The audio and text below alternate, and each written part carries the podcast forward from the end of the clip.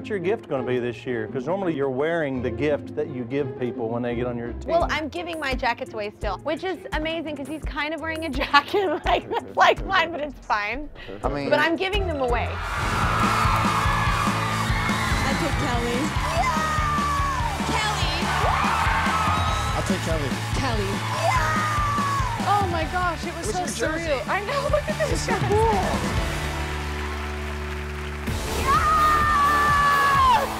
Love like being a part of a team and I wanted a group kind of thing and us to all kind of have something. So the jackets are just a really cool thing to be able to say thank you. And my stylist Candace made them cool. I am so excited because you are on Team Kelly, my first husband. The jackets are rad. And I always think it's kind of funny when people ask me for them.